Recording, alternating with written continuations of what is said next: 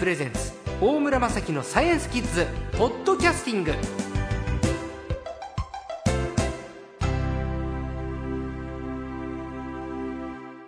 今回のサイエンスコーチャー略して最高は慶應義塾大学医学部教授の伊藤博さんです。こんにちは。こんにちは。よろしくお願いします。慶大の医学部の教授っていうとすごいですね。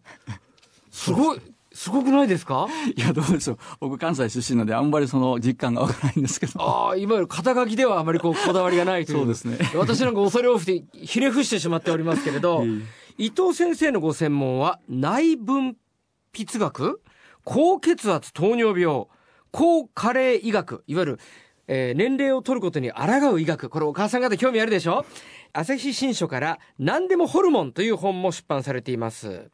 ホルモンっていうとね香ばしいこういい匂いがしそうなんですけれどそうじゃない。体のホルモンですね。そうですね。はい。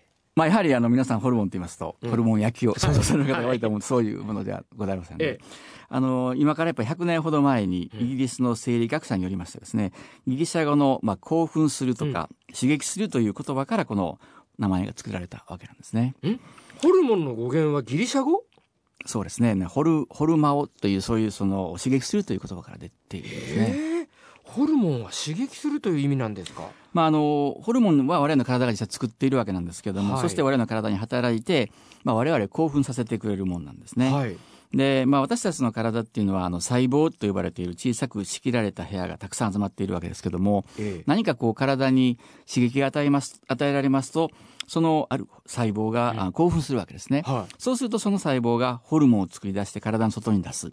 まあ、これは分泌って言うんですけれども、で、出てきたホルモンが血液の中を流れて違う細胞のところまで行き着いて、そこで作用して、その細胞をまあ興奮させてくれる。まあ、そういう物質なんですね。なるほどじゃあじゃあ本当刺激を受けて泣いたり笑ったりという人間の喜怒哀楽なんか、はいこれもホルモンの分泌に関係あるんですか？そうですね。あの、まあ、そういった感情でホルモンの分泌は、あの、コントロールされていますし、うん。逆にまあ、ホルモンが出ることで我々の感情も動いていくという、まあ、そういう感じですね。はあ。ホルモンっていろいろ聞くけど何種類ぐらいあるんですかね？まあ、あの、本当に20世紀の終わりにたくさん見つかりまして、ええ。まあ、実際現在知られているものだけでも100種類以上あるえ？ということなんですえ？ね。僕わからない。男性ホルモン女性ホルモン成長ホルモン。あとはえ？まあ、あの、そういった、いわゆるまあ、昔見つかったホルモンというのはそんなたくさんなかったんですけども、はい本当に最近爆発的に見つかるようになってきまして、ええもう我々の体のいろんな活動っていうのは、このホルモンがほとんど司っているというふうにまあ考えるようになってきたわけですね。じゃあもう僕らの知らないホルモン名っていうのはお医者様の世界では相当もう知ってらっしゃるってことですか、まあ、あの、我々が医学部の時に習ったホルモンの数からも今どんどん増えていってますので、あの、今のおじさんも実際にはたそのたくさんあるホルモンの名前全部あの分かっておられる方は少ないのかもしれないと思いうますね。そです。か、はい。でもなんか僕言ったけど男性ホルモン女性ホルモン成長ホルモンキッズたちにとって重要なのはやっぱり成長ホルモンだと思うんですけれどちょっと成長ホルモンから伺っていきたいと思います、まあ、あの成長ホルモンというのは文字通りやっぱり子供さんに働いて、はい。その成長を助けていってくれるホルモンということなんですけれども実はまああの寝る子は育つっていう言葉がよくあると思うんですけど。言うも言うよ？これはもう本当にそうなんですね。しかもこれはホルモン的に説明できるんです、寝ている間にこの成長ホルモンがたくさん分泌されるんですね。はい。でなんであの寝ている間にたくさん分泌されるかというと寝ている間は物を食べることができないのでどうしてもあの血糖ですね、うん。血液の中の糖分が下がってしまうわけです。うん。で脳っていうのはこの糖分非常に大事ですので寝てる間にもし低血糖になってしまいますと、まあ、二度と二度と起きられないと言いますかボケてしまうわけですね。でそれを、まあ、助けると言いますかそうならないようにしてくれるのにこの成長ホルモンが、うん。まあ、役割がありましてですから寝てる間にたくさん分泌される。ちょっと待ってくはいださい、寝てる間に低血糖にならないために成長ホルモンが分泌される。でも寝け寝てる間に低血糖になってしまうと脳が死んでしまう。っそうですね。もう二度と起きられなくなってしまうわけですね。てことは何？大人にも成長ホルモン出てるんですか？そうですね。ですから、我々にとってあ朝起きられるのは成長ホルモンが夜出てくれてるからなえんです、ちょっと待って。先生おいくつですか？57です、ね、57歳で成長ホルモン出てる。みんな出てるんですね。げ 知らなかった。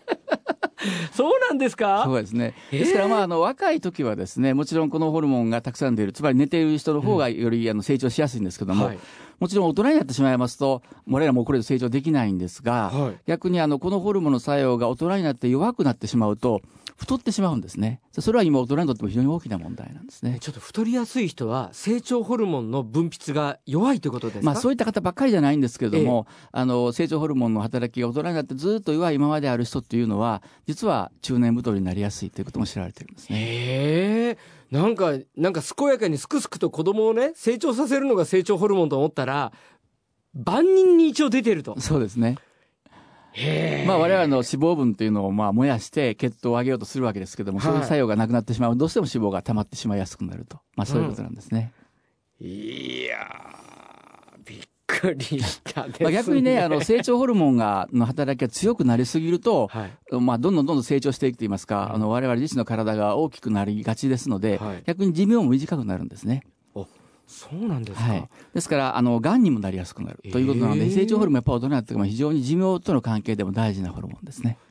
あの年齢によって分泌量は違ってくるんですか？そうですね。やっぱりあの子供の間っていうのはやっぱ出やすいわけで、うんうんそれは子供の成長を助けるためなんですけども、大人になってもある一定の量が出ているわけですね。でこれが過剰に出てしまうとがんになったり癌になりやすいと、そういうことなんですね。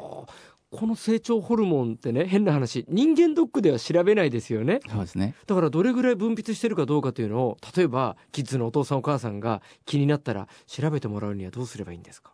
あ、それはもう普通にあの採血することによって、あの、わかるわけですね。あそれじゃあ調べる項目もあるということなんですね、へえ成長ホルモン。勉強になりました。じゃあ100歳の人でも出るってことですか？そうですね。いやーで僕たちが朝目覚めるのは成長ホルモンのおかげ？そうですね。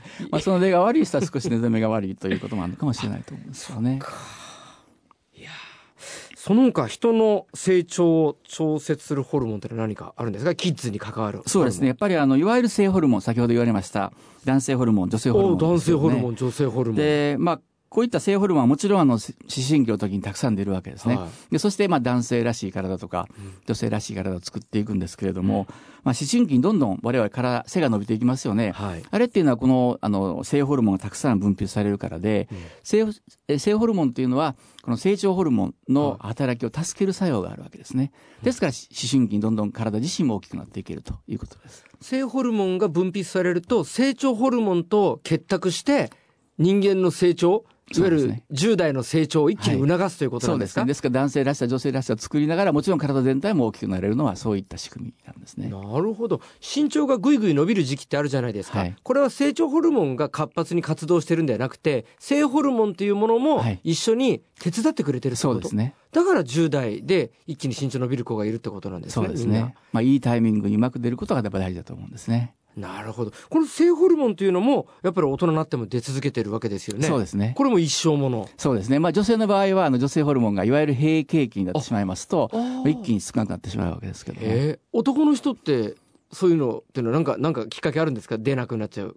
まあ、今もこれ非常に問題になって女性の場合は、まあ、更年期としてはっきりとしてそういう、あの、ストップする時期っていうのがあるんですけども、男性ホルモンはこれ、だんだんだんだん出が悪くなっていくんですね。はい。ですから気づかれないことがあるんですけども、はい。どうもあのやる気がないとか、最はい近どうも人生儚く感じるとかいう、そういうのが実はこの男性ホルモンのあ分泌が少なくなってくるから、そういうのが起こってくるということが最近非常に注目されています。ちょっと待ってください。今あのキッズたちのために今ねお話をしていただいてると思いきや 結構お父さんの中で心当たりある方いらっしゃるんじゃないですか？今のお話。そうですね。ですから、あの、本当に今まではまあ年のせいだと思われてたんですけども、あの、ほん男性ホルモンを測ってみてそれが少ない方っていうのは、うん。いわゆる男性更年期の可能性が高いんですね。うーん。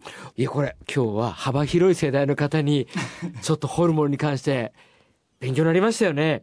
でも100ぐらいホルモンがあるということなので来週またさらに詳しいお話を伺っていきたいと思います。今週の最高は慶應義塾大学医学部教授の伊藤博先生でした。どうもありがとうございました。ありがとうございました。